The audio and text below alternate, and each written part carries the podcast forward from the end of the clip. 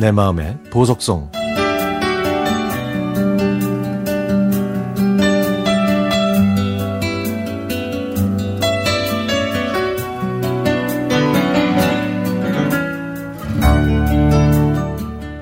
저는 가난한 집에 일남 삼녀 중 둘째로 태어났습니다.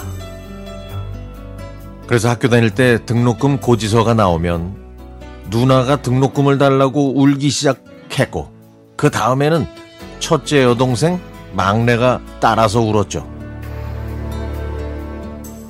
저는 항상 마지막 날에 등록금을 냈는데 대부분은 등교 정지를 당일날에 엄마가 어렵게 구해주셔서 낼 수가 있었습니다. 조금이라도 늦으면은 담임선생님이 조회 시간에 저를 불러서 이렇게 얘기했죠. 등록금 또 안 내면 내일부터 나오지 마라. 어?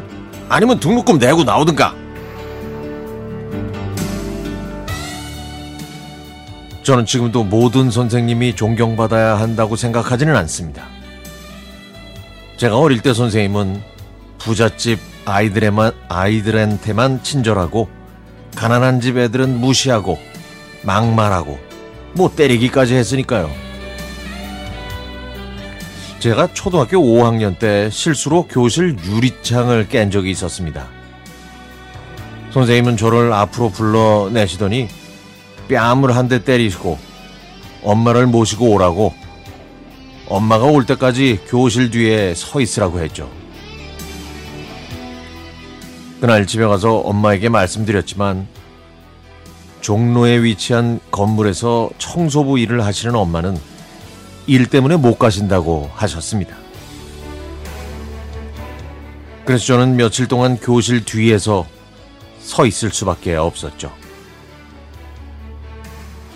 나흘 정도가 지났을 때 그날도 교실 뒤에 서 있는데 창문 너머로 엄마와 막내 동생이 보였습니다. 저는 아직도 그때 엄마와 눈이 마주쳤던 그 순간, 그 순간을 잊을 수가 없습니다.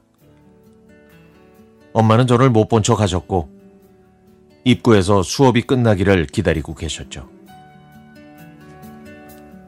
수업이 끝나고 선생님이 문을 열자 엄마는 연신 허리를 굽히며 죄송하다고 하셨고, 선생님이 따라오세요 라고 말하는 모습을 보고 저는 화가 났습니다.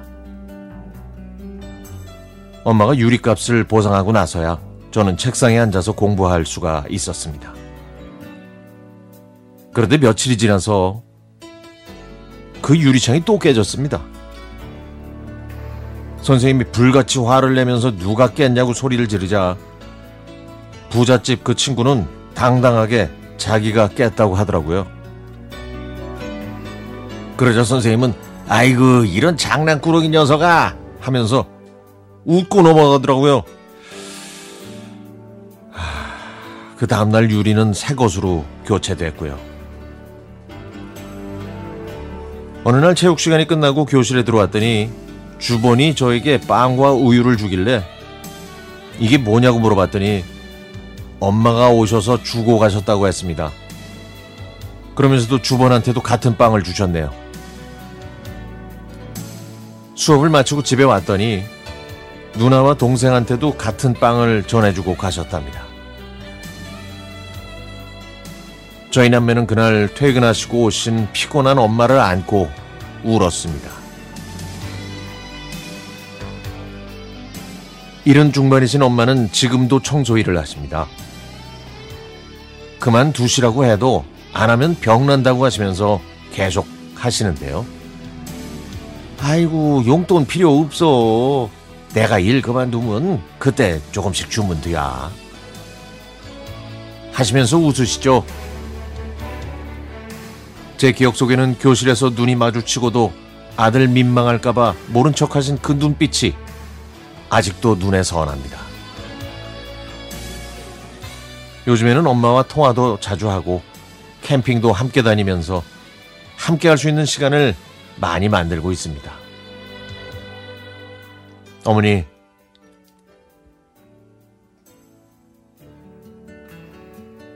건강하게 오래오래 사세요. 못난 아들이지만.